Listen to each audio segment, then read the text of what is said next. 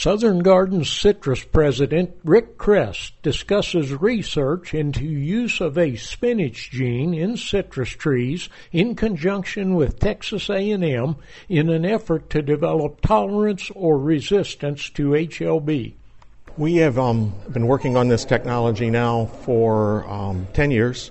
Research takes time as we work through the, the various conditions and so on on the research side, we're, we're focusing on a genetically engineered tree, but we're also focusing on a, an application using the citrus tristeza virus as a vector to carry the gene into the tree both technologies have, have promise. The viral vector side of it is more of a, an immediate opportunity because we can inoculate nursery trees.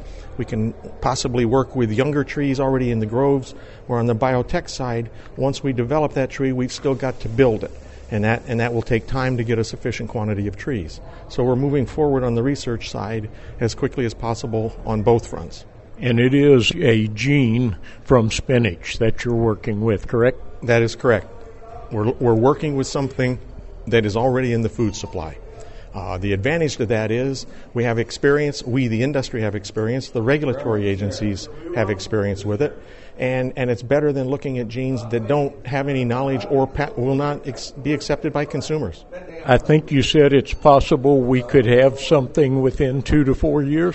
We can have commercial available trees, but the, but the caution in all of this is how soon do we have a sufficient quantity of trees to have an impact on the industry? That's the challenge we're dealing with. How quickly can we speed up Mother Nature and biology?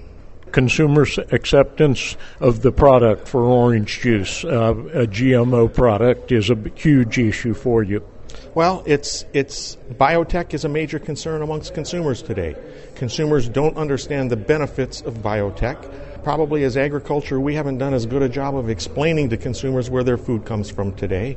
But down the road, we're in a situation that if biotech is the answer and it's not accepted, we may not have citrus. So it, it, it's, a, it's a necessity. And, and that may have a major bearing on how consumers accept it. What have you seen so far, your results on tolerance and or resistance in trees? Well, we would certainly like to see immunity down the road, but, but we'll work with tolerance and accept tolerance as we go. And, and we're, we're, as our trees continue to grow and as we continue to test them, we're optimistic in seeing some favorable results. So you're seeing pretty good tolerance so far? We're seeing tolerance. Anything else you would add? We just got to keep working at it and somehow have to be patient but keep things moving as fast as we can. For Southeast AgNet, I'm Ernie Neff.